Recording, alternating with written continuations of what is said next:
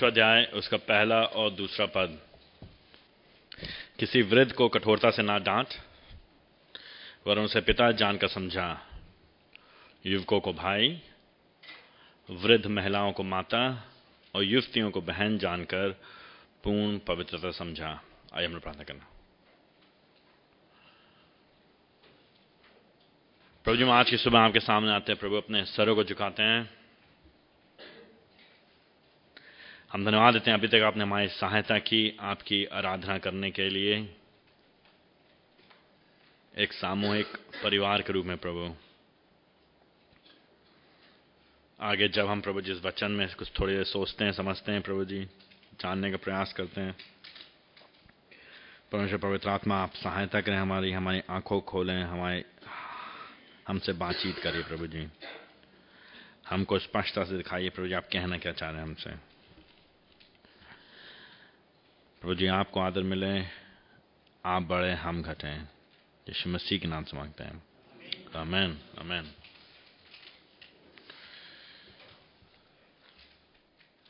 तो जिस विषय के बारे में लोग आज बात करने जा रहे हैं, आज आज जिस विषय के बारे में बात करने हैं, वो है वचन पर आधारित सुधार निर्देश।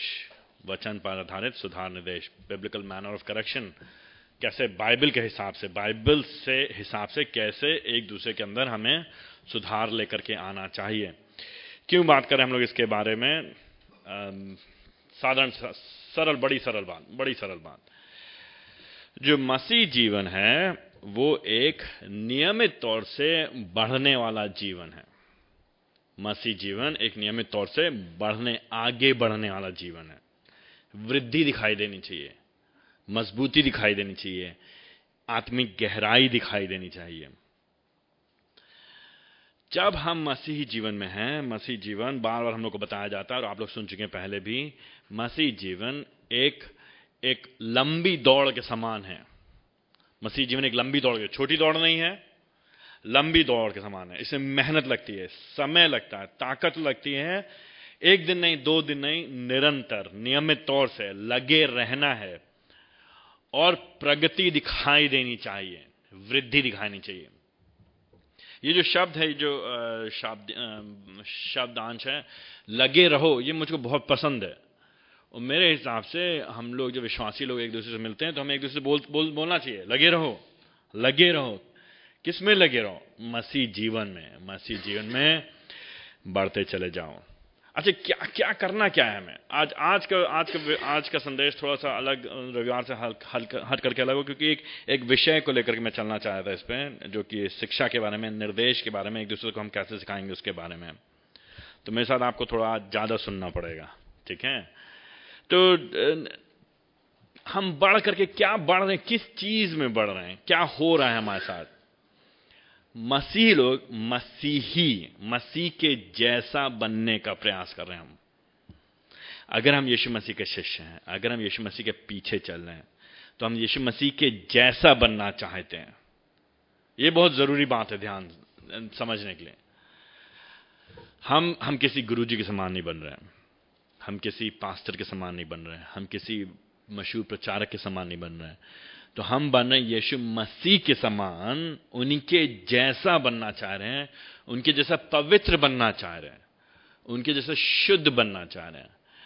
हम अपने चरित्र में बदलाव लेकर के आना मांग रहे यही है मसीह जीवन। यही है मसीह जीवन ना? उसके साम्राज्य के लिए जीना मांग रहे हैं। तो अभी हम लोग लयवस्था में पढ़ा था। लयवस्था उसके उन्नीस अध्याय में पढ़ा था। वहाँ पे बात की जा रही है बड़ों का आदर करने की, बात की जा रही है परदेशियों का से प्रेम करने की बात की जा रही है। जो आदर करना है बड़ों का परदेशियों से प्रेम करना है, ये सब पवित्रता के अंतर्गत आते हैं। पवित्रता के ये प्रमाण हैं, सबूत हैं।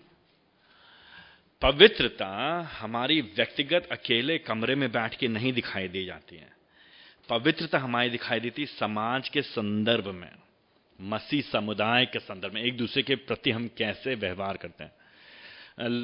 उसके व्यवस्था उसके उन्नीस अध्याय में परमेश्वर कहता है, मैं पवित्र हूँ। व्यवस्था में बल्कि बार बार ये बात आती है। परमेश्वर कहता है, मैं पवित्र हूँ।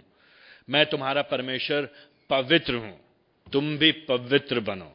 पुराने नियम का ये ये एक एक बड़ा संदेश है। बाइबल का परमेश्वर जो एकमात्र जीवित सच्चा परमेश्वर, जिसके जैसा कोई और परमेश्वर नहीं, वो हमेशा बार बार कहता है, पवित्र बनो, तुम पवित्र बनो। क्यों तुम पवित्र बनो?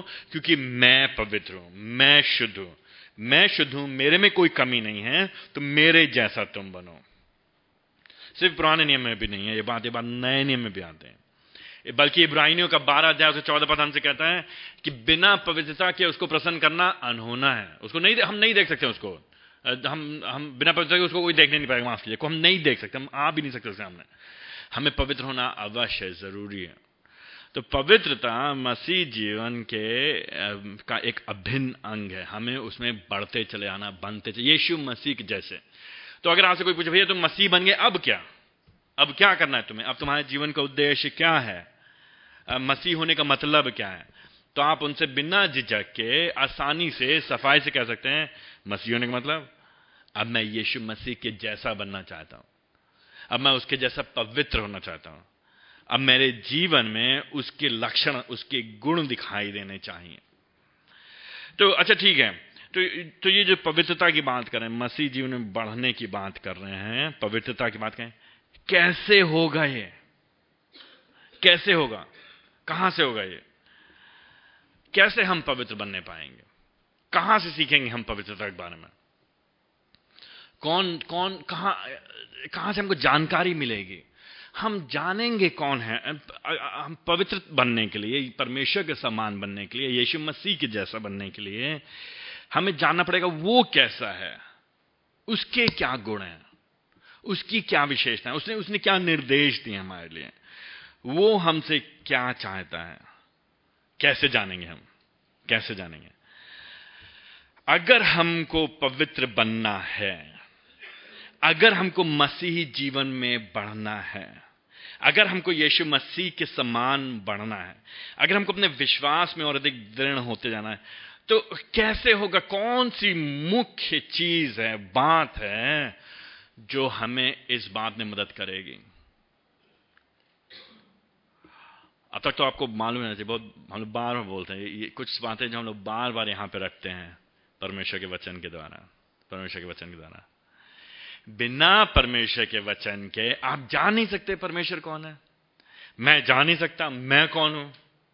क्योंकि जब हम परमेश्वर के वचन को पढ़ते हैं, समझते हैं, अध्ययन करते हैं तो हम जानते हैं कि प्रभु जी कैसे हैं और हम जानते हैं कि हम कैसे हैं। और फिर हम प्रयास करते हैं उसके पवित्र आत्मा की सहायता से, उसके सामर्थ से, उसके जैसा बनने की। इसीलिए इसीलिए क्योंकि परमेश्वर के वचन के अलावा कोई और साधन नहीं है जो हमको हमारे मसीह जीवन में आगे बढ़ने में सहायता कर सकता है।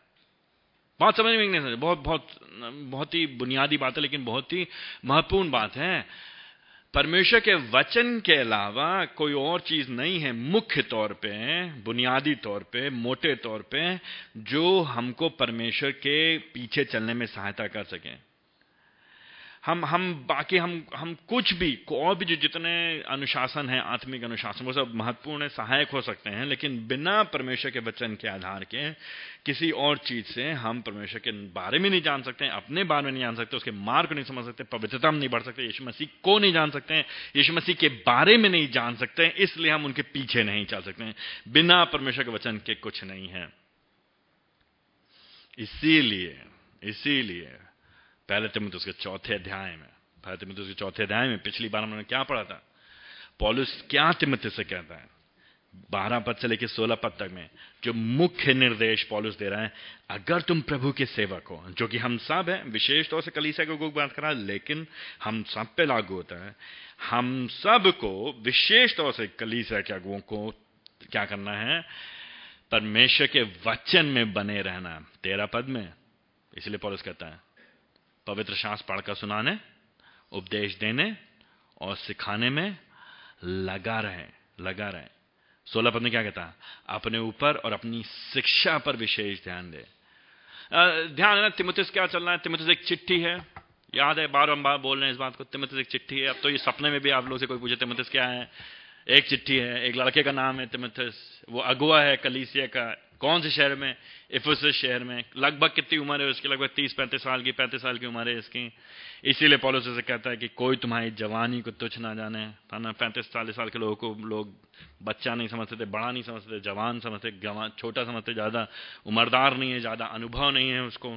तो पॉलिस उसे बात करते हैं। पॉलिस कलीसिया का मुख्य अगुआ है, सेवक है।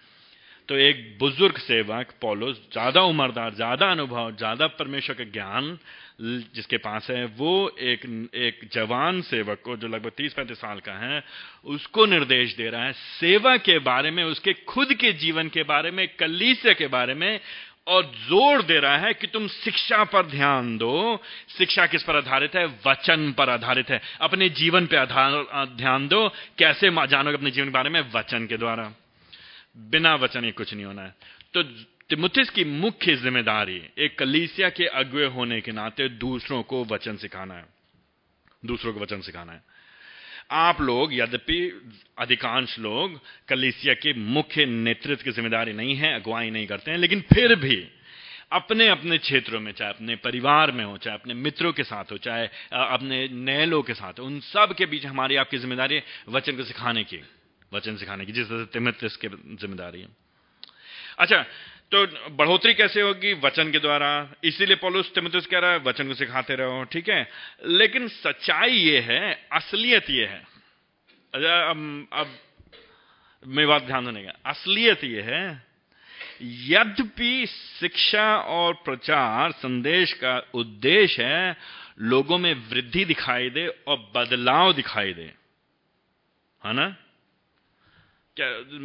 हम लोग यहाँ पे जमा होते हैं सप्ताह सप्ताह में प्रत्येक सप्ताह रविवार को बुधवार को या मंगलवार को या जो भी ए, एक एक एक के साथ एक मिलकर के हम लोग वचन पढ़ते प्रार्थना करते क्यों करते हम लोग वो सब? उद्देश्य क्या है? लक्ष्य क्या है? लक्ष्य क्या है इसको पढ़ने का? लक्ष्य क्या है इसको सुनने का? क्यों आप लोग बैठे सुन रहे हैं? अंधविश्वासी तो है नहीं हम लोग। या हो सकता है आप में से कुछ लोग ये अंधविश्वास करते हैं जाएँगे सुंदर वाणी मिलेगी कानों में जाएगी एक ताजगी मिलेगी और एक नई तरंग के साथ हम जाकर अगले हफ़्ते जिएँगे। अगर आप ये सोच रहे हैं तो कुछ गड़बड़ है ऐसा नहीं है।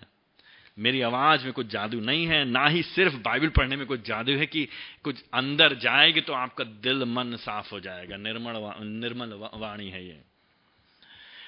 लेकिन क्या है ये? करता क्या है ये? जब हम इसको सुनते हैं, परमेश्वर का पवित्र आत्मा हमसे बातचीत करता है। परमेश्वर पवित्र आत्मा हमसे कैसे बातचीत करेगा? परमेश्वर का आत्मा हमसे बिना वचन के बातचीत नहीं करता है।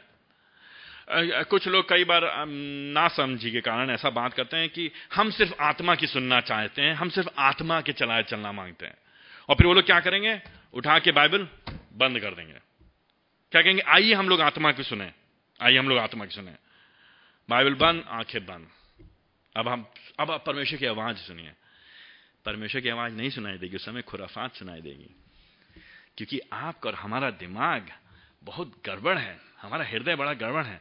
बाइबल में कहीं नहीं लिखा है, आँख बंद करो और अपने दिमाग को खाली करो और साधना में लग जाओ।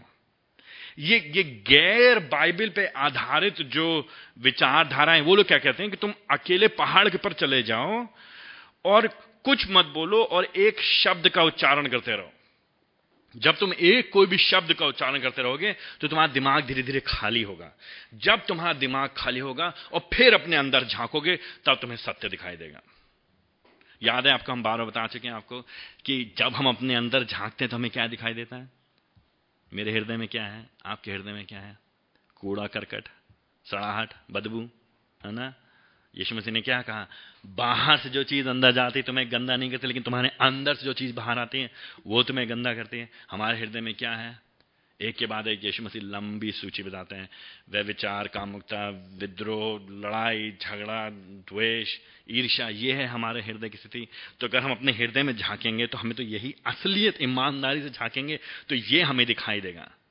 और अगर हम अपनी सुनेंगे तो हम गलत बातें ही हमेशा सुनेंगे। तो तो वचन वचन है जो हमको असलियत दर्शाता है। वचन जो है हमको अपने आप से, पिछली बार मैंने कहा था, हमारे तीन बड़े दुश्मन, संसार, शैतान और शरीर, जो कि मैं खुद। संसार, शैतान और शरीर से हमको कोई बचा सकता है तो वचन बचा सकता है। इसीलिए हम वचन की शिक्षा बार बार देना चाहते हैं। तो जब हम वचन सुनेंगे तो हम परमेश्वर के बारे में जानेंगे अपने बारे में जानेंगे। किसके बारे में जानेंगे? परमेश्वर की पवित्रता दिखाई देगी, हमारी अशुद्धता दिखाई देगी, फिर हमको दिखाई देगा कैसे हम उस अशुद्धता से बच सकते हैं। वो है परमेश्वर के द्वारा, उसके पुत्र के द्वारा, जो उसने हमारे लिए क्रूस पे किया है। लेकिन विडंबना ये है, समस्या ये है, शिक्षा सुनने के बाद भी, जानने के बाद भी बहुत बार सुनने के बाद भी, आप और मैं बड़े ही हट्टी किस्म के लोग हैं। मैं बहुत ही हट्टी किस्म का, बहुत ढीठ, आदत से मजबूर हूँ मैं। मेरी मोटी खाल है है ना गेंडे जैसी खाल है मेरी। हम सुनते हैं, उल्टा कप नहीं रखा है, पानी भरते आ रहे हैं, लेकिन किनारे से गिर जा रहा है। सुन रहे हैं, एक कान से सुन रहे हैं, दूसरी कान से निकाल दे रहे हैं। जब ऐसा होता है, आत्मिक वृद्धि होने के बजाय हम वहीं पे फंस के रह गए हम जहाँ थे, वहाँ हैं। ऐसी परिस्थिति में क्या होगा? क्या होगा? आ, आप लोग भी आप ईमानदारी से बजाय आप सब लोग हो सकता है कुछ न किसी न किसी के साथ आप वचन बांट रहे होंगे कुछ समय से। आशा है हम में से प्रत्येक जन कर रहे हैं। किसी न किसी के साथ वचन कोई मसीह भाई कोई कोई नया विश्वासी जिसको आप वचन सिखा रहे हैं ठीक है? बहुत समय हो गया। आप सोच रहे थे कि उनके जीवन में कुछ प्रगति दिखाई देगी। आप सोच रहे थे उनके जीवन में कुछ वृद्धि दिखाई देगी कुछ बदलाव दिखाई देगा है ना? लेकिन आप क्या देते हैं? नहीं। जो जहाँ पे थे, वो वहीं पे हैं। आत्मिक वृद्धि की तो बात भूल जाइए, वो सुधार की बात सुनना भी नहीं चाहते हैं। बदलाव नहीं अभी भी उनकी जो प्राथमिकताएँ हैं, वो बदली नहीं है।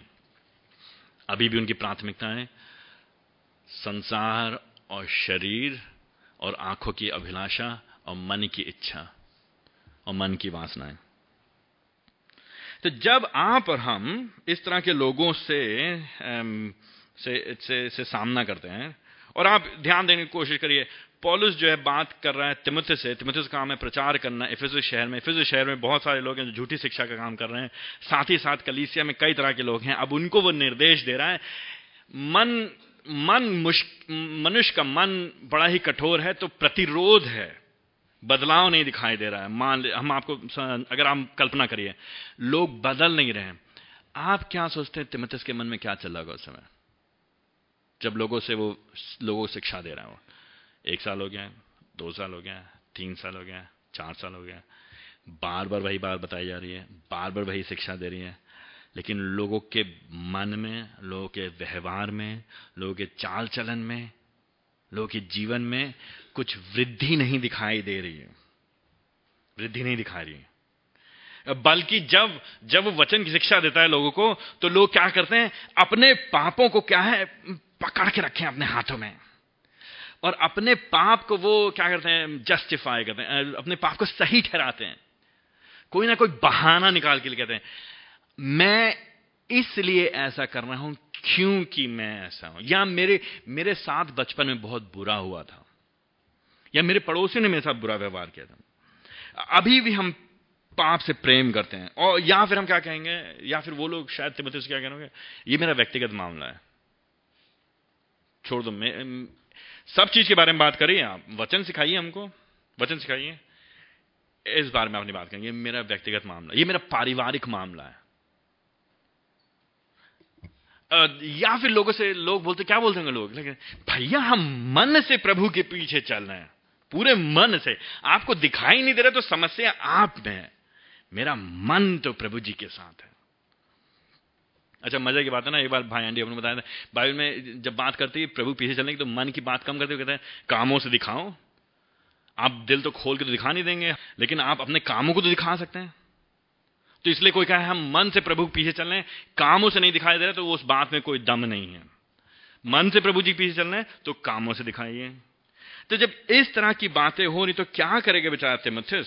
या उसके अंदर क्या, उसके अंदर क्या प्रतिक्रिया हो सकती है? आप खुद सोचिए। बेचारा मेहनत कर रहा है। या आप लोग मेहनत करें किसी के साथ। या मान लीजिए, मैं मेहनत कर रहा हूँ लोगों के साथ। वचन की शिक्षा दे रहे हैं अलग अलग तरीके से। लेकिन लोग बदल नहीं रहे लोगों में शायद हो सकता है लोगों में सुधार नहीं दिखाता है। या हो सकता है लोग अपने पाप को में मज़ा लेकर के बहाने बता करके अप, अपने कार्यों को सही ठहरा रहे हैं। अभी भी उनकी प्राथमिकताएँ बदली नहीं है। अभी भी संसार शैतान और शरीर उनको बड़ा प्रिय जान पड़ता है। ऐसे में जो प्रचारक है उसके सामने कुछ प्रलोभन होंगे। जब बदलाव नहीं देखेगा तो वो कुछ गलत कदम उठाने के तैयार हो जाएगा। तीन चार बातें ठीक है? तीन चार बातें हो। सकता है वो क्या करेगा? ओके, छोड़ो, फ़ायदा नहीं प्रचार करना छोड़ दो, रहने दो। कोई फ़ायदा नहीं है। क्या फ़ायदा? जब लोग सुन ही रहे हैं, लोग बदल ही नहीं रहे तो छोड़ दो। ये प्रलोभन उसके मन में आ सकता है। दूसरा प्रलोभन उसके मन में आ सकता है कि, जब लोग नहीं बदल रहे तो उनके पापों को देख करके अनदेखा कर देगा। कोई बात नहीं। जा रहे नरक की और हमने समझाया नहीं समझ जा रहे नरक की ओर जाने दो, कोई दिक्कत नहीं, समस्या उनकी मेरी तो नहीं। अंत में वही भुगतेंगे, हम तो भुगतेंगे नहीं तो छोड़ दो। दो चीज़। या तीसरी बात हो सकता है, वो क्या करें, प्रचार क्या करें? मीठी मीठी बातें करेंगे जब उनसे मिलेंगे। मालूम है, हमें मालूम है कल मैंने इस भाई को अपने पत्नी के अलावा किसी और औरत साथ मोटरसाइकिल से घूमते हुए देखा था। और जो मालूम है कि हम लोग सुन चुके थे, कुछ गड़बड़ है यहाँ पे। कुछ संबंध में कुछ खराबी है। लेकिन मैं जानते हुए भी क्या करूँगा? बस मीठी मीठी बातें करूँगा। और पत्नी पत्नी और बच्चे सब लोग ठीक हैं? सब बढ़िया चल रहा है घर में? अच्छा जॉब ठीक चल रहा है? अच्छा ठीक है। हम आप, आपके लिए प्रार्थना करेंगे। तो वो क्या करेंगे? पवित्रता का स्टैंडर्ड जो है वो स्तर नीचे कर देंगे। कठिन बातें बने बाने अब जब बदल ही नहीं रहे लोग सुन ही नहीं रहे बहाने बताते कहते हैं ये मेरा व्यक्तिगत मामला है मेरे दखल अंदाजी मत करो मेरा घर का मामला है। ये मेरा मेरे दिल सही है मन से मैं प्रभु पीछे चलता हूँ। आपसे क्या मतलब? आप दूर रहिए। तो ऐसे में प्रचारक या सेवक या आप लोग भी अगर किसी के साथ जीवन में मिले हुए तो इस तरह के प्रलोभन हमारे सामने आ सकते हैं परीक्षाएँ आ सकती हैं। नहीं होगा तो फिर क्या होगा? कभी कभी क्या होगा, हो सकता है प्रचारक उस व्यक्ति के बारे में बुरी बातें करेगा, नकारात्मक बातें उसके पीठ पीछे। नहीं झेल पाएगा तो अंततः क्या करेगा? एक दिन जब कुकर में सीटी बजने, बजी नहीं है, अगर सीटी नहीं होगी, आप सीटी फंस जाए, कहीं फंस गया कुछ, आग जलती रहेगी जलती रहेगी जलती रहेगी जलती रहेगी जलती रहेगी, थोड़ी देर बाद क्या होगा? एक धमाका होगा ना? तो कभी कभी प्रचारक लोग या हम लोग, सब लोग किसी के जीवन में निवेश कर रहे हैं, वो नहीं सुन रहे हैं, नहीं सुन रहे हैं, नहीं सुन रहे समझाया, एक बार समझाया, दो बार समझाया, पाँच बार समझाया, छह बार समझाया, नहीं सुने। उसके बाद क्या हुआ? एक बड़ा ज्वालामुखी, बवाल। इस तरह के प्रलोभन आपके जो कलीसिया में जो अगुए हैं, उनके जीवन में प्रतिदिन आते हैं। जब हम लोगों के बारे में, जीवन में जब हम निवेश करते हैं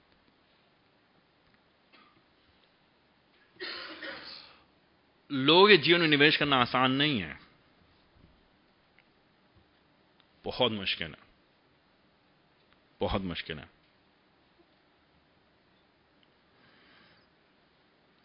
तिमोथियस के सामने भी इसी तरह के प्रलोभन थे।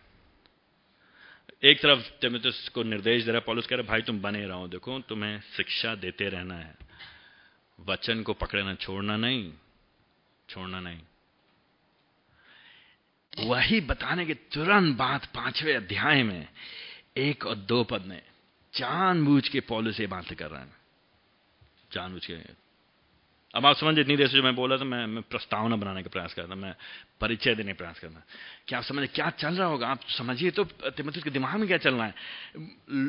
एक एक जन, दो जन नहीं, एक कलीसिया में पचास, साठ, सौ, दो सौ, तीन सौ, मुझे नहीं कितने लोग थे कली से हमें कई विश्वासी हैं, उन लोग के जीवनों में निवेश करना उनकी चरवाहे करना, उनकी देखभाल करना, उनकी आत्मिक देखभाल करना।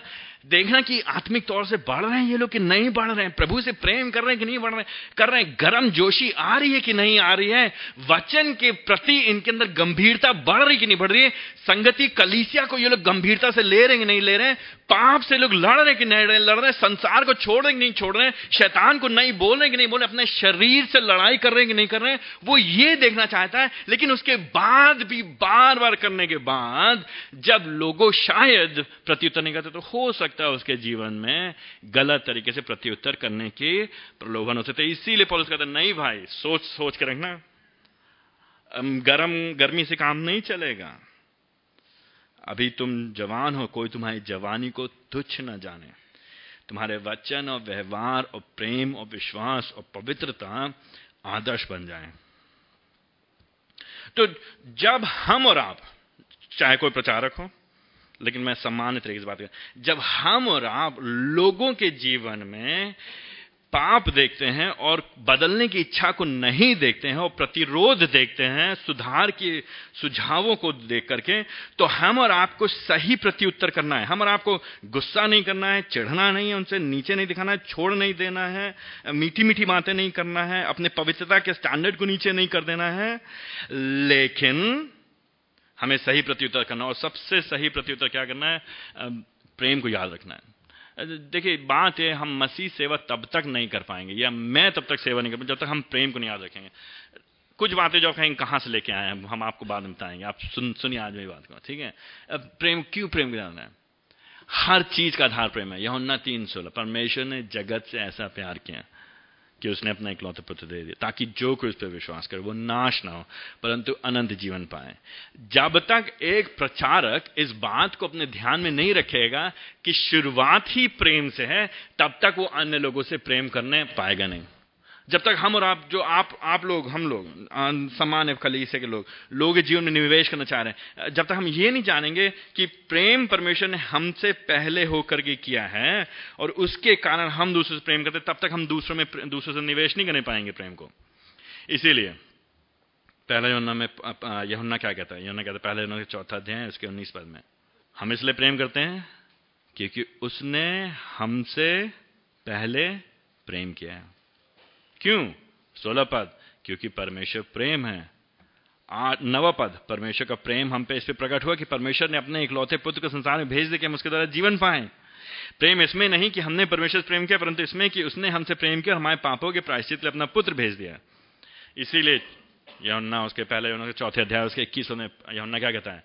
हमें उसे ये आज्ञा मिले कि जो परमेश्वर से प्रेम करता है, वो अपने भाई से भी प्रेम करें। तो मसीह जीवन में, मसीह सेवकाई में, मसीह में एक दूसरे के साथ चलाने में, उठाने में आत्मिक जीवन में अगुवाई करने में हमको और आपको ध्यान रखना है प्रेम को। और कुछ और बातें बताऊँगा। तो गलत प्रत्युत्तर हमने देखा कौन से गलत प्रत्युत्तर हैं? उसके विपरीत सही प्रत्युत्तर क्या है? पहली बात, प्रेम को ध्यान रखना है। दूसरी बात दूसरी बात, सही प्रत्युत्तर सही प्रत्युत्तर, ठीक है? और यही बात पॉलिस कह रहे हैं पाँचवें अध्याय में, और कुछ नहीं कह रहे। पहले दूसरे पद में यही बातें कह रहा है। इन्हीं इन्हीं को हम बढ़ा कर बोल रहे हैं। पॉलिस क्या कहना है? प्रेम को याद रखो, प्रेम करना है। दूसरी बात, लोग के प्राणों से जीवन की चिंता करते हुए लगे रहो। लगे रहो। लगे रहो। क्या कहने मतलब है? हमारे जीवन में, कलिसिया में या हमारे व्यक्तिगत जीवन में एक प्रभु किसी जन को लेकर के आए जिस, जो किसी तरह से कोई संघर्ष कर रहा है। तो हम और आप क्या होते हैं? हम और आपके अंदर बड़ी जल्दी परीक्षा ये आती है कि हमने किसी से प्रयास किया एक महीना या दो महीना या तीन महीना, उसके बाद हम बहुत जल्दी क्या करते हैं? फिर भाई, हम क्या करते हैं? छोड़ देते हैं। बहुत जल्दी। बस, बहुत हो गया। अगर पॉलिस निर्देश दे सकता था तिमिस्टिस को तो पॉलिस तिमिस्टिस से कहता है, नहीं भाई, लगे रहो। लोगों की वास्तविक चिंता करो। चिंता करते हुए लोगों के जीवन में शामिल हो जाओ शामिल हो जाओ आज मैं मैं जानबूझ के इसके बारे में बात कर रहा मेरी बड़ी प्रार्थना है और इच्छा है अपने कलीसिया के लिए कि हमारे कलीसिया में, जो प्रभु की कलीसिया है, लोग एक दूसरे के जीवन में शामिल होने वाले हो सकें, निवेश करने वाले हो सकें।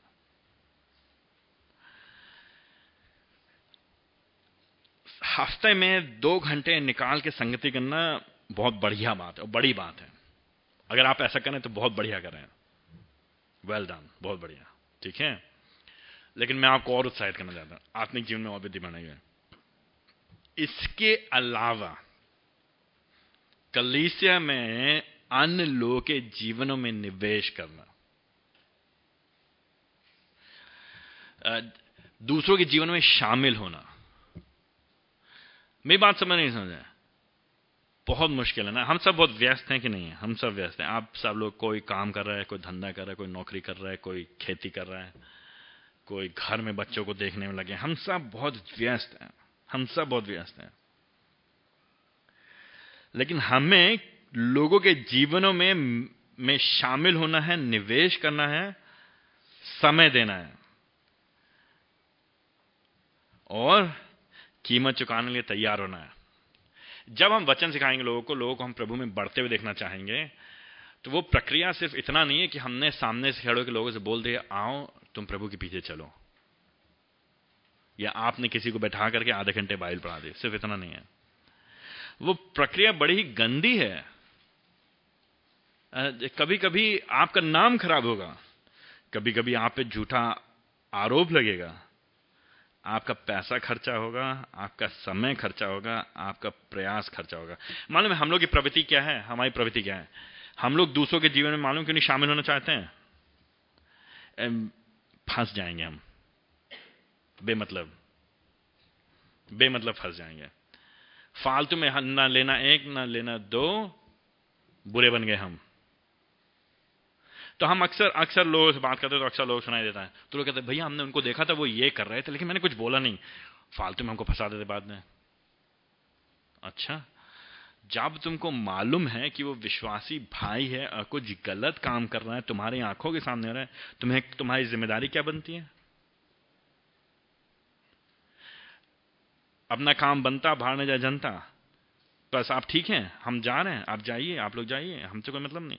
हम क्या क्या करते हैं हम लोग? हम हम लोग अपनी पीठ और अपनी खाल बचाने की इतनी चिंता रहती है हमको, हम फंस ना जाए, हम बुरे ना बन जाए। मसीह जीवन में एक बार नहीं, अनेकों बार बुरे बनना पड़ेगा। अनेकों बार। अगर हम दूसरों के जीवन में निवेश करेंगे वास्तविक निवेश करेंगे। नेकी कर दरिए में डाल, ये हमारी आदत रहेगी। हम भलाई करेंगे, अगले पलट के कहेंगे मतलब था इनका कुछ? कुछ ना कुछ ज़रूर, कुछ ना कुछ फ़ायदा है इनका। कुछ मिल रहा होगा इनको। बहुत पैसा हो गया अब तो बैंक में इनके पास। केवल समस्याओं से भागना ही सही प्रत्युत्तर नहीं है, लेकिन जब हम लोग जीवन में, अन्य मसीहों के जीवन में, जब हम पाप को देखें, जब आपके जीवन में, आप मेरे जीवन में देखें, अपने भाई के जीवन, कलीसिया में किसी अन्य के जीवन में देखें तो खाली शिक्षा दे करके छोड़ देना नहीं, आपको उनके जीवन में लगना पड़ेगा आपको। ये केवल मेरी ज़िम्मेदारी नहीं है, ये मैं आपसे इसलिए कह रहा हूँ क्योंकि ये आपकी ज़िम्मेदारी है। अगर आप विश्वासी हैं तो ये आपकी ज़िम्मेदारी बनती है। मेरी मेरी बात समझने में क्या कहना चाह रहा हूँ तो मैं आपको उत्साहित करना चाहता हूँ। मैं मैं आपको इतना जोश दिला सकता हूँ कि भैया मसीही जीवन में अगर आप स्वयं के जीवन में वृद्धि करना चाहते हैं, स्वयं पवित्रता में बढ़ना चाहते हैं, स्वयं प्रभु के पीछे चलना चाहते हैं, स्वयं परमेश्वर के जैसे बनना चाहते हैं तो आप एक काम करिए, दूसरों के जीवन में निवेश करना शुरू कर दिए चाहे जितनी भी कीमत चुकानी पड़े, चाहे जितनी भी गंदगी हो, चाहे जितना ही आपकी खाल पे आ चाहे जो हो, आप खाली समस्या से बचिए नहीं, लेकिन दूसरों के जीवन में निवेश करिए और देखिए फिर प्रभु जी कैसे दूसरों के जीवन को बदलते हुए आपको दिखाता है और आप स्वयं भी बदलते दिखाई देते हैं। अच्छा गलत प्रत्युत्तर और और क्या सही तरीके हैं? जब हम दूसरों के जीवन में निवेश कर रहे हैं, बजाय इसके कि हम गलत प्रत्युत्तर करें, और क्या सही तरीका है? अपने पाप को याद रखिए ना, अपने अपने अपने भी इतिहास को याद करिए ना। कई बार हम लोग जब दूसरे को देखते हैं, कुछ पाप में फंसे हुए हैं, या कुछ कुछ समस्या में तो हम और आप तुरंत क्या करते हैं? उनको तुरंत हम बिल्कुल निष्कासित कर देते हैं। बेकार बात नहीं। किसी काम का नहीं उसको कुछ नहीं हो सकता। लेकिन हम अपने खुद के, जो पाप का इतिहास है, उसको भूल जाते हैं। अच्छा पाप के इतिहास को भूल, और हम खुद के अपने वर्तमान स्थिति को भूल जाते हैं। अभी हमारी वर्तमान स्थिति अच्छा ठीक है, हो सकता है हम में से कुछ लोग हैं जिनके कपड़े बहुत साफ़ हैं। कहने का मतलब बाहरी दिखावटी कपड़े काम के। लेकिन हमारे अंदर क्या चल रहा है? मन में क्या चल रहा हमारे? तो हम हम और आप बड़ी जल्दी ही अपने व्यक्तिगत पाप को, व्यक्तिगत गंदगी को भूल करके, बाहरी गंदगी को बहुत जल्दी पकड़ लेते हैं। और विशेष तौर से समस्या ये मसीह समाज में, बल्कि संपूर्ण समाज में व्यवस्थावाद, कानूनवाद। ऐसे कपड़े ना पहनो। इस तरह से मत बैठो। इस, ये खाना मत खाओ।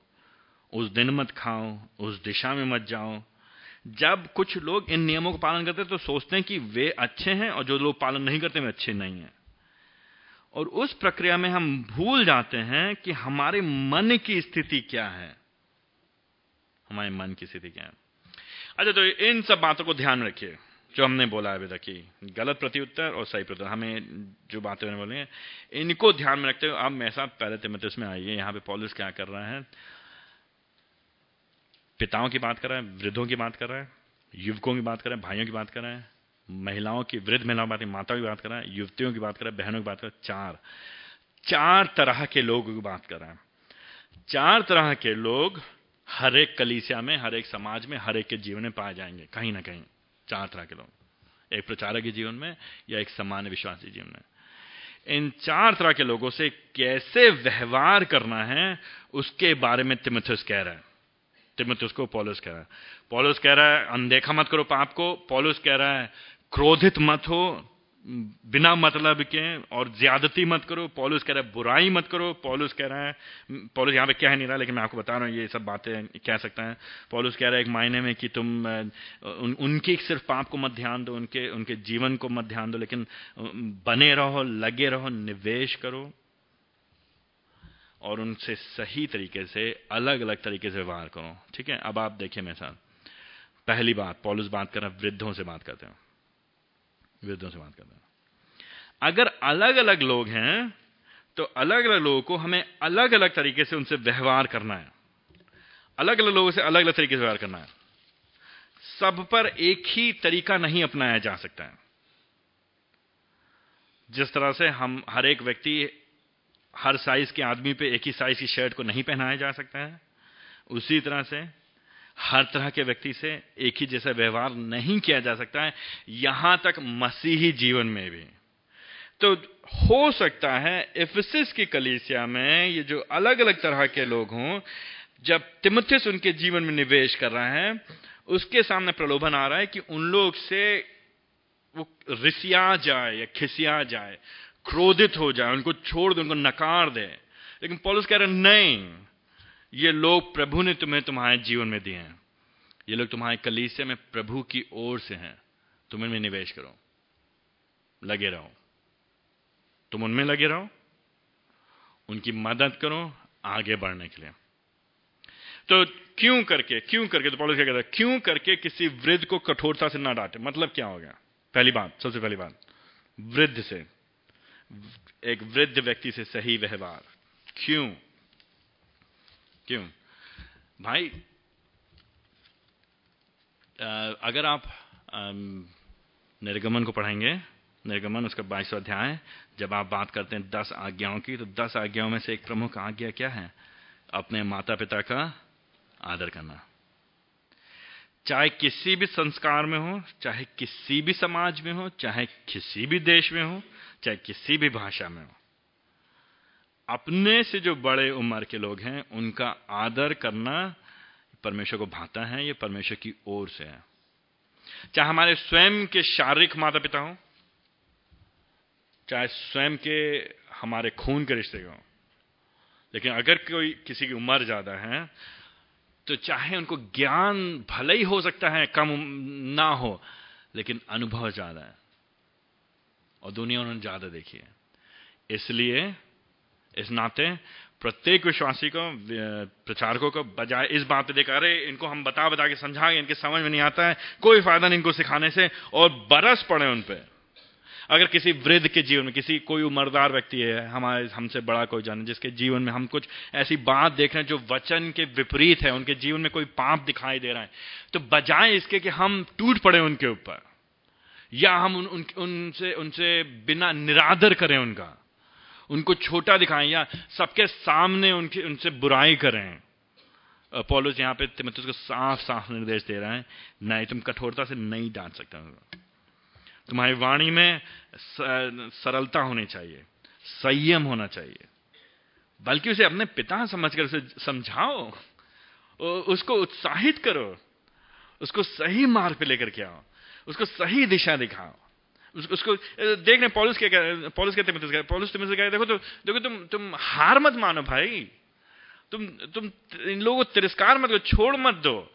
अगर कोई बड़ा है, कोई बुज़ुर्ग है, मुश्किल ज़रूर है, दिक्कत ज़रूर है, सुनने के लिए तैयार है। हो सकता है वो अपनी चला रहे हैं। हो सकता है बड़े होने के नाते तुम्हारी सुनने के तैयार है, क्योंकि तुमको वो सोचते कि तुम, तुम्हारी उम्र कम है, तुम कुछ नहीं जानते हो अभी। तुम्हें कुछ अनुभव नहीं है, तुम्हें कुछ ज्ञान नहीं है, तुम्हें सिखाना नहीं आता हो। सकता तुम्हें नीचा देखते हो, ठीक है, कोई बात नहीं। लेकिन उनको कठोरता से मत डांटो। तुम अपने आप को संभाल के रखो। अप, अपने व्यवहार को संभाल के रखो। तुम अप, अपने वचन को संभाल के रखो। तुम तुम पवित्रता को बनाए रखो।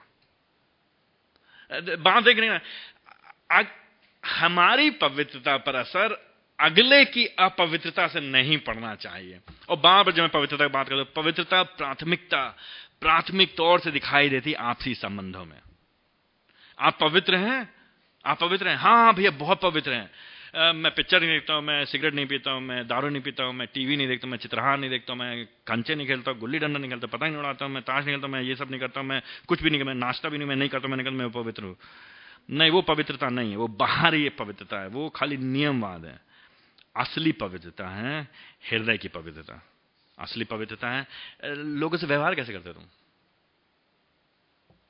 एक दूसरे से तुम्हारा व्यवहार कैसा है? तो वृद्धों को, वृद्धों से नम्रता से बात करनी है। अगर उनके अंदर कोई कमी है, कोई गलती है तो उसको समझाना। अच्छा बड़ा मुश्किल है ये। ये ये सब बात करना। हम लोग के लिए बोलना ये सब आसान है और समझना आसान है, लेकिन जब जब हम पे बनती है तो बड़ा मुश्किल हो जाता है, क्योंकि हम हम, हमारी प्रवृत्ति ये है कि हम लोग की पहला जो जो प्रतिक्रिया होती है, वो हमेशा हमारी असलियत को दिखा देता है। एक बात ध्यान रखिएगा। जो हमारी पहली जो पहली प्रतिक्रिया है, वो हमारी असली भीतरी प्रवृत्ति को प्रदर्शित करता है। फिर से, हमारी जो पहली प्रतिक्रिया है, वो हमारी भीतरी प्रवृत्ति को प्रकट करता है। तो जब भी हमारी किसी कोई समस्या होगी तो हम पटाख से भड़ाक से, ज़ोर से हम लोगों को ठीक करना मांगते हैं। और परमेश्वर का वचन हमको बार बार हमें निर्देश देता है कि इस तरह का व्यवहार हम नहीं कर सकते अच्छा ध्यान दिएगा सिर्फ़ कामों के निर्देश नहीं है, कामों के निर्देश सिर्फ़ ऐसा करो ऐसा करो ऐसा करो ऐसा करो, इसलिए क्योंकि कुछ हो चुका है, कुछ हो चुका है। हम असली भक्ति को समझते हैं। तो पहला तिमत उसका तीसरा अध्याय। हम बार बार इस पर जाना भक्ति का भेद क्या है? शरीर में पैदा हुआ, प्रकट हुआ, आत्मा द्वारा धर्मी प्रमाणित हुआ, स्वर्ग को दिखाई दिया। गैर यहूदी उसका प्रचार हुआ, जगत में विश्वास किया गया, महिमा में ऊपर उठा लिया गया। ये है भक्ति का भेद। जो लोग इस भक्ति को समझते हैं, जो लोग इस सुसमाचार को समझते हैं, क्या है सुसमाचार? पहले तो मतलब उसका दूसरा अध्याय, उसका पांचवा पद। क्योंकि परमेश्वर एक ही है और परमेश्वर तथा मनुष्य के बीच में एक ही मध्यस्थ भी है।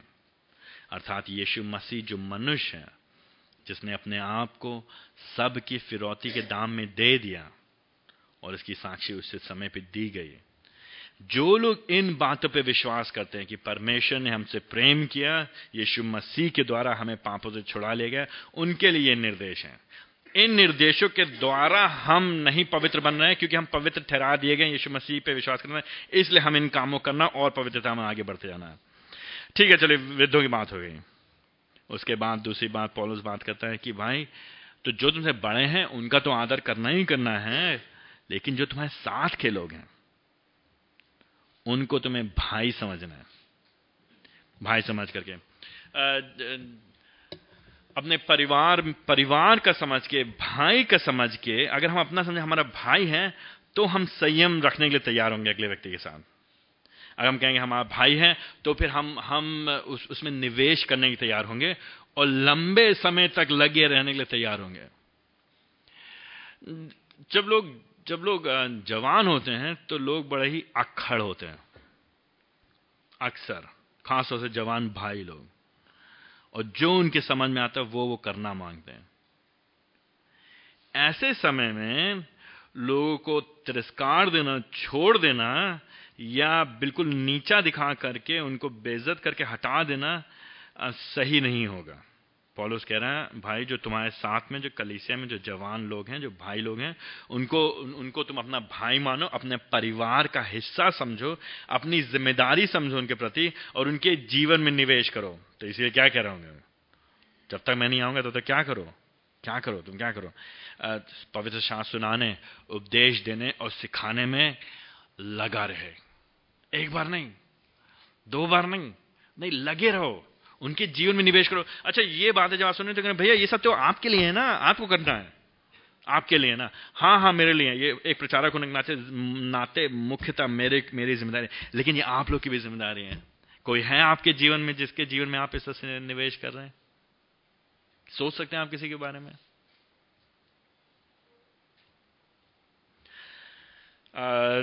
युवकों को भाई समझ करके तो जो भाई होगा, उसको खाली आप मीठी बात तो बोलेंगे नहीं। भाई होगा कभी कभी आप उसको कठोर बात बोलेंगे, लेकिन जो भी बोलेंगे, आप सत्य में, सत्य का बात बोलेंगे, लेकिन सत्य को प्रेम में बोलेंगे। सत्य को कटुता में नहीं बोलेंगे। हमारा लोगों के जीवन में निवेश करने का, लोगों को सुधारने का, लोगों से सामना करने का, लोगों के पाप को उजागर करने का कारण ये नहीं है कि हम उनको गिरा दें।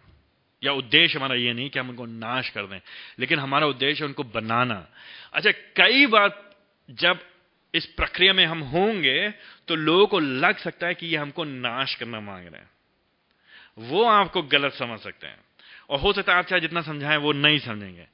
लेकिन आपका मन, हमारा मन सही स्थान पे होना है।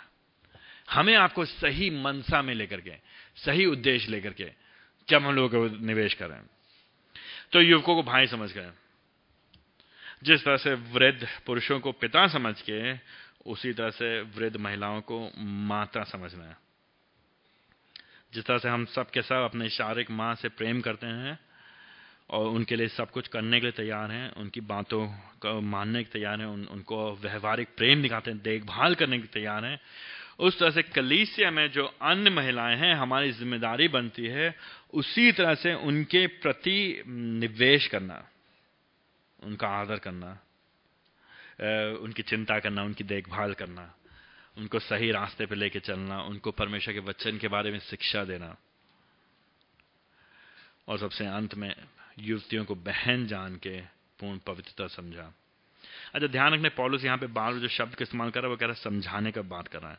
इन सबको समझाना, चाहे वो पुरुष हो, चाहे वो महिलाएँ हों, चाहे बुज़ुर्ग हों, चाहे जवान हो, उन सबको हमें समझाना है। और समझाने में उत्साहित करना है, उपदेश देना है, सिखाना है, और ये कई बार एक प्रक्रिया होती है जो कि लंबी होती है उसमें समय चाहिए होता है। इसमें समय चाहिए होता है। हम लोग क्या कहते हैं झट मंगनी पट ब्याह वाला काम कर, करने जाते हैं। आजकल हर चीज़ ना मैगी नूडल्स भी दो मिनट में बन जाती है। आजकल बंद हो गया आने वाली चिंता मत करिए आने लगे एक दे दो महीने में ठीक है? कई और चीज़ें हम लोग पास मशीनें हो गई तुरंत तुरंत पहले खाना बनाना तो जंगल में जाओ लकड़ी काटो लकड़ी काट के लाद के लाओ लाद के लाओ एक महीने सुखाओ सूख करके फिर डालो फिर चूल्हे में डालो फिर उसके आग लगेगी फिर सुबह शुरू करेंगे फिर खाना बनेगा दिन भर में। आज करके फट से ऑन किया हो गया सब हो गया ना। तो हर चीज़ जल्दी हो रही, हर चीज़ जल्दी, हर चीज़ जल्दी।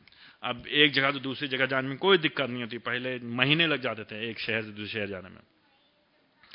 तो जल्दी की आदत में मसीह जीवन में भी हम लोग क्या करते हैं, लोग के जब जीवन में निवेश करते हैं तो उसमें भी हम जल्दी चाहते हैं। एक बार बताया तो उसको। और कितना बताएँगे? दो बार बता दिया। दस बार बात कर चुके अभी बात। अभी तक बुद्धि नहीं खुली, क्या करें? लेकिन जब हम और आप लोगों के जीवन में निवेश कर रहे हैं, परमेश्वर के वचन सिखा रहे हैं तो ये प्रक्रिया है कभी कभी कुछ लोगों के साथ समय लगता है।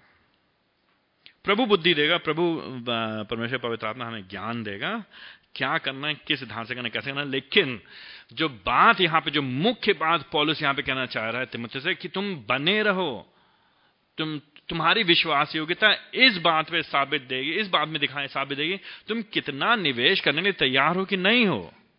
तुम कितना समय देने के लिए तैयार हो? कितना तुम मेहनत करने के लिए तैयार हो? एक जन का नाम बताइए, अपने मन मन में, हमसे नहीं बताइएगा, आप अपने मन बताइए। कोई एक जन का नाम बताइए जिसके लिए आप कह सकते हैं, चाहे कोई बुज़ुर्ग हो या जवान हो या का, भाई हो या बेटी हो, जिसके जीवन में आपने इस तरह से किया पिछले छह महीने में, एक साल में?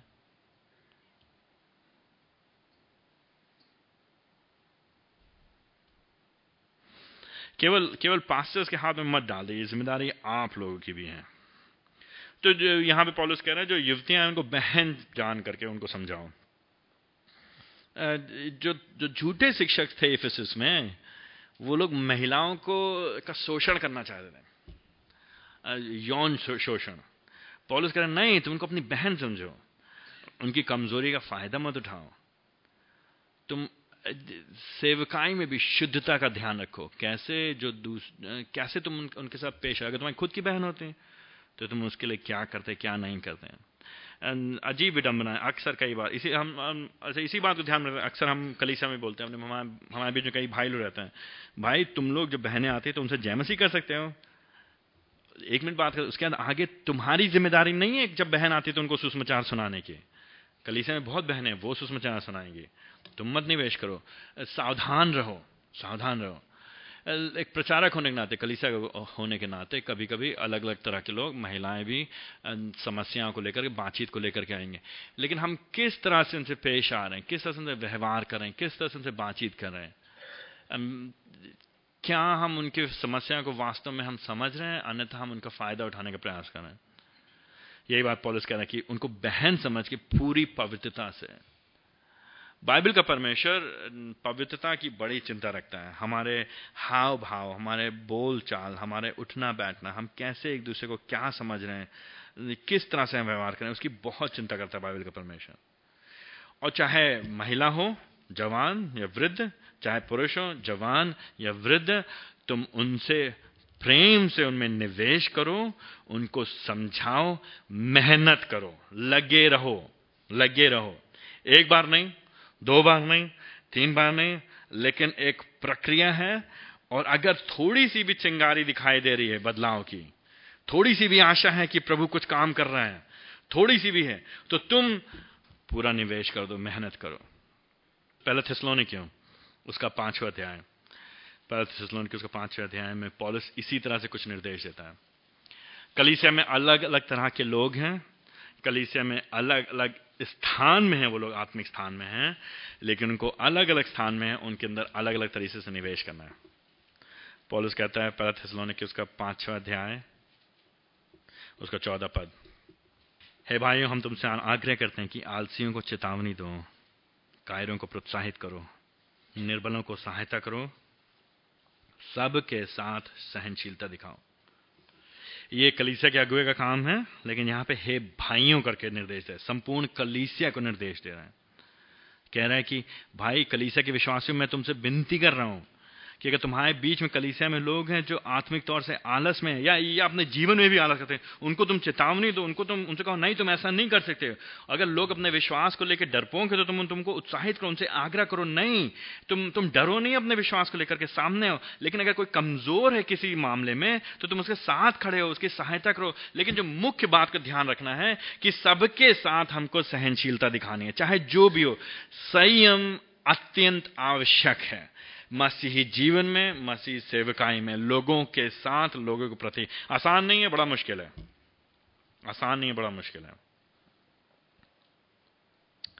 अच्छा इससे पहले हम समाप्त करें इससे पहले आपके अच्छा ठीक है भैया बहुत बहुत सही बहुत सही। आ, आप कभी कभी हमको कभी आप हमसे नाराज़ नहीं हो सकते हैं, कभी डांट नहीं सकते हैं, कभी कोई ऐसी बात नहीं कह सकते, कठोर आवाज़ भी नहीं बोल सकते हैं। इससे पहले आप ये बोलें, आपको मालूम है तिमिथिस में इफिस में, शुरुआत में ही पॉलिस ने क्या कहा? क्या कहा? जो लोग झूठी शिक्षा दे रहे हैं, उनको क्या करो? उनको डांटो। उनको मजबूती से बोलो। आज देखेंगे नहीं हम लोग, लेकिन अगले सप्ताह देखेंगे। पहले तो उसके पाँच अध्याय उसके बीस पद में पॉलिस क्या कहता है? इसी अध्याय के बीसवें पद में पॉलिस क्या कहता है? बीस पद में। जो लोग पाप करते रहते हैं, उन्हें क्या करो भैया? उन्हें सबके सामने डांटो, जिससे अन्य लोग भी पाप करने से डरें। तो इससे पहले तराजू का पल्ला एक तरफ़ ज़्यादा भारी हो जाए और आप कहें वाह, क्या बात है। अब तो मुक्ति मिल गई है, जो चाहे हम करें कली से क्या कोई हमारे साथ संयम बरतते रहेंगे। हाँ बिल्कुल संयम बरतेंगे, लेकिन संयम का हिस्सा होगा, अगर आप पाप से पश्चाताप नहीं करेंगे तो हो सकता है। लेकिन अत्यंत संयमशील सहनशीलता के बाद। तो आखिर में घूम फिर के बाद, जिस विषय पर हम लोगों ने बात किया, आज एक मुख्य विषय पर बात किया हम लोगों ने, वो है मसीही जीवन में बाइबल पे आधारित एक दूसरे के जीवन में हम कैसे सुधार या निर्देश दे सकते हैं। हर एक मसीह की ज़िम्मेदारी है एक दूसरे के जीवन में निवेश करना, समय देना। हर एक मसीह की ज़िम्मेदारी है एक दूसरे के जीवन में जब हम कोई पाप देखते हैं, जब हम कोई कमी देखते हैं, जब कोई हम कोई कारण देखते हैं जहाँ बदलना चाहिए तो हमें बोलना है। प्रेम से, लेकिन सत्य से, लेकिन सफ़ाई के साथ बिना मीठी मीठी बातें करें। सफ़ेद है तो सफ़ेद है, काला है तो काला है। अगर हमारी कलीसिया में सब लोग इस तरह से करने लगेंगे तो परमेश्वर हमको पवित्रता में अत्यंत आगे बढ़ाएगा। लेकिन संयम के साथ, संवेदनशीलता के साथ। उद्देश्य क्या है? उद्देश्य यह है कि परमेश्वर का राज्य बढ़े, हम लोग यीशु मसीह के जैसे और बने, परमेश्वर अपने कलीसिया को परिपक्वता की ओर लेके आए। आइए हम लोग प्रार्थना करें। प्रभु जी, हम आपके सामने अपने सर को झुकाते हैं। प्रभु आपको सारा आदर, सारी महिमा देते हैं प्रभु जी। इससे पहले कि हम मांगे, आप जानते हैं हमें क्या आवश्यक है प्रभु हमारी आत्मिक आवश्यकताओं को प्रभु जी, आप पूरा करें। प्रभु, इस कलीसिया को और भी अधिक पवित्रता बढ़ाएँ।